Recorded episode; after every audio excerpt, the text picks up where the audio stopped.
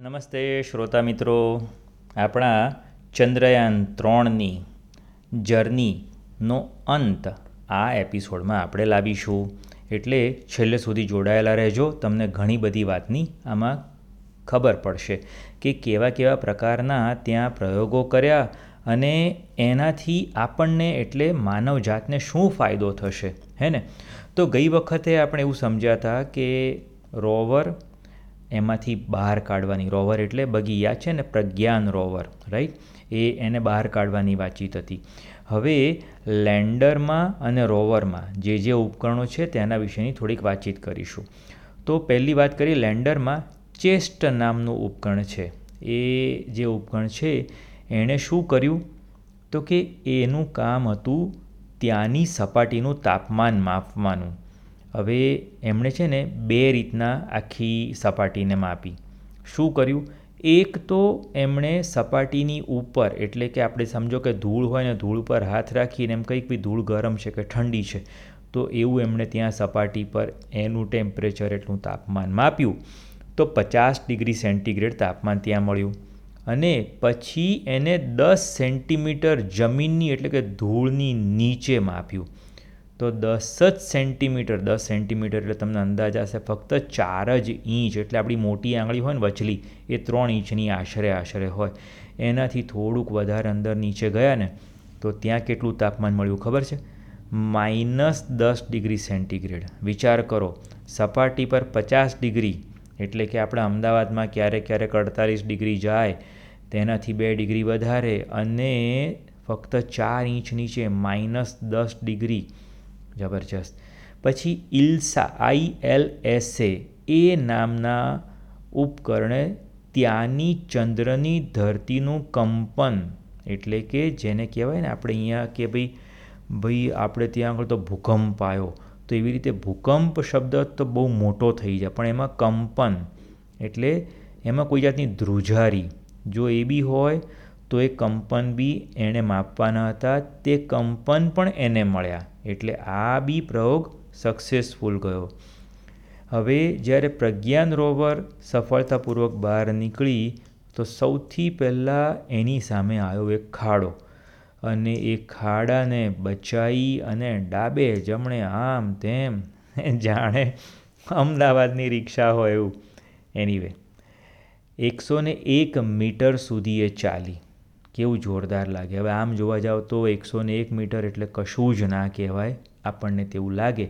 પણ ચંદ્ર ઉપર ત્યાંના વાતાવરણમાં, એટલે કે વાતાવરણહીન હોવાવાળા વાતાવરણમાં ફરવું અને એમાં બી જ્યાં બી ક્યાંય ખાડો આવે, તો કાં તો ખાડાને ઓળંગવાનો અથવા તો ખાડાની બાજુમાંથી પોતાને સફળતાપૂર્વક બહાર કાઢવું. કેટલું અદ્ભુત કહેવાય. હવે તેણે તેની ઉપરના બે ઉપકરણો, કયા કયા? એપી એક્સેસ અને L I B S right આ બે ઉપકરણો એ ચંદ્રની સપાટી ઉપર કયા કયા રાસાયણિક તત્વો આવેલા છે તથા એનો જથ્થો આશરે આશરે કેટલો છે? હવે આ બધામાં સૌથી વધારે જે ખગોળશાસ્ત્રીઓને અચંબો લાગ્યો તે લાગ્યો સલ્ફર નામના તત્વનો. કે આ તત્વ ત્યાં આગળ ક્યાંથી આવ્યું? એ થોડુંક એવું કહી શકાય કે હજી બી એમને મગજમાં બેસતું નથી. પરંતુ આ અવલોકન કર્યું એટલે આપણે તો એનું તારણ કાઢવું જરૂરી થઈ પડે છે.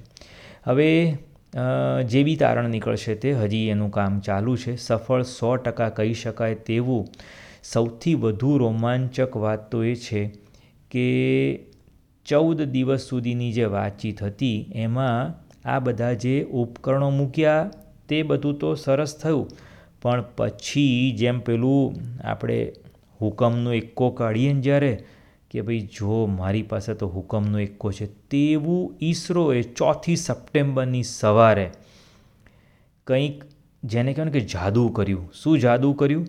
તો કે કે ઈસરોએ વિક્રમ લેન્ડરને ચાલીસ સેન્ટીમીટર હવામાં અધ્ધર કર્યું અને મૂળ સ્થાનથી ચાલીસ સેન્ટીમીટર દૂર એનું ફરી વખત લેન્ડિંગ કર્યું.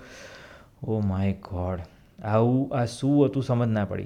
હમ, વાત એમ છે કે ઈસરોએ આ એક વાત બધાને જાહેર નથી કરી કે શું એ નેક્સ્ટ શું કરવાનું છે. પણ એમણે એવું કર્યું કે ચંદ્રયાન ત્રણના, એટલે કે વિક્રમ લેન્ડરના, જે મશીન્સ હતા, જે એના થસ્ટર્સ હતા, એન્જિન હતા, એને ચાલુ કર્યા અને એને પાછું ચંદ્રની સપાટીથી અધ્ધર કર્યું.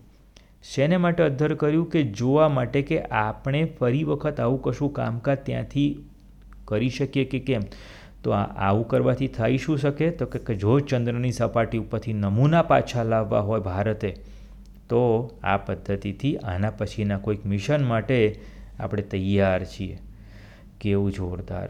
હવે જ્યારે હું આ રેકોર્ડ કરું છું, ત્યાં સુધીમાં તો એવું થઈ ગયું છે કે ચૌદ દિવસ પત્યા પછી ફરી વખતનો સૂર્યોદય થયો, પણ એ સૂર્યોદયમાં સમહાવ એવું થયું કે વિક્રમ લેન્ડર કે પ્રજ્ઞાન, જે ફરી વખત જાગવાની આશા હતી, તે ના પાર પડી. અને એવું કહી શકાય કે એ ચૌદ દિવસ માટે થઈને જ કદાચ જન્મ્યું હશે. અને એ ઠીક છે, એમાં આપણે અફસોસ કરવા જેવું નથી, કારણ કે આપણે તો મિશન ચૌદ દિવસનું મોકલ્યું હતું. જાગતું તો ચોક્કસ જાદુ થતું, પણ ના થયું. કંઈ વાંધો નહીં. હવે એક બહુ ચર્ચિત વાત હું કરી અને આજની આ વાત અહીંયા પૂરી કરીશ કે જ્યાં ચંદ્રયાન ત્રણ ઉતર્યું એટલે કે વિક્રમ લેન્ડર જ્યાં આગળ સોફ્ટ લેન્ડિંગ કર્યું, તે સ્થાનને શિવ શક્તિ નામ આપ્યું અને પત્યું.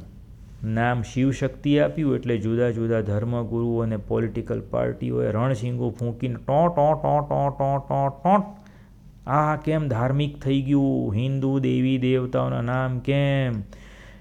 ભાઈ, વાત સાવ જુદી છે. હિન્દુ ધર્મમાં શિવ અને શક્તિ એને વિજ્ઞાન સાથેના સંબંધ વધારે હોવાનું તારણ આપ્યું પહેલાં તો. કે શિવ એટલે મેટર, એટલે કે પદાર્થ, અને શક્તિ એટલે એનર્જી, એટલે કે ઊર્જા. હે ને? કેવું બંધ બેસતી થયું ને? કે પદાર્થ અને ઉર્જાનો મેળ શિવ અને શક્તિ. બીજું, શિવ એટલે મસ્ક્યુલાઇન એટલે કે પુરુષ તત્વ અને શક્તિ એટલે ફેમિનાઇન એટલે કે સ્ત્રી તત્વ. હવે આ એક એવું કહી શકાય કે હવે પછીના મિશનમાં પુરુષ અને સ્ત્રીઓ બંને જવાના છે. એનો મતલબ એવો થયો ને કે આને ધર્મ સાથે જોડી અને તમે ખોટું કોઈ પણ વાતનું વતેસર કરી નાખો તેવી વાતચીત છે. હવે આમ જોવા જાઓ તો આખું બ્રહ્માંડ, ફક્ત શિવ શક્તિથી જ બનેલું છે. એટલે કે મેટર અને એનર્જી, એટલે કે પદાર્થ અને ઉર્જાથી જ બનેલું છે. તો આપણે કોઈ એક જગ્યાએ ચંદ્ર ઉપર આ નામ આપ્યું, એમાં શું તકલીફ પડી ગઈ? હે ને? તો આ અપડેટ અહીંયા સામાન્ય પૂરી થાય. આપણે વધુ જો તમને બધાને ખરેખર સમજવાની મજા આવતી હોય તો આદિત્ય એલ વન એના વિશે બી મારે ચર્ચા કરવી છે. પણ મને એના પહેલાં તમારા થોડા ઓપિનિયન્સ જોઈએ છે. તમને આ સિરીઝ જે હું કહી રહ્યો છું એ કેવી લાગે છે? તમને ક્યાંક પ્રશ્ન થતા હોય, તમે પ્રશ્ન પૂછો અથવા તો આપણે એક પ્રયત્ન એવો બી કરી શકીશું. કે ક્યાંક ક્યારેક રૂબરૂ મળી અને વધારે સમજીએ. મારી પાસે અનેક એવા ઇન્ટરેક્ટિવ સેશન્સ માટેના પીપીટી એટલે કે પાવર પોઈન્ટ પ્રેઝન્ટેશન્સ તૈયાર હોય છે કે જે ટીચર્સ માટે, પેરેન્ટ્સ માટે કે સ્ટુડન્ટ્સ માટે, એટલે કે દરેક વ્યક્તિઓ માટે આપણે એને સમજવાની કોશિશ કરી શકીએ તેવું છે. તો જો તમારી ઈચ્છા હોય તો તમે લખી જણાવો. આપણે ક્યાંક આવી ગોઠવણ બી કરીશું અને એના માટે ખાસ એજી ટીચર્સના પ્રિન્સિપાલ અને સ્ટાફનો હું આભાર માનું છું. Thank you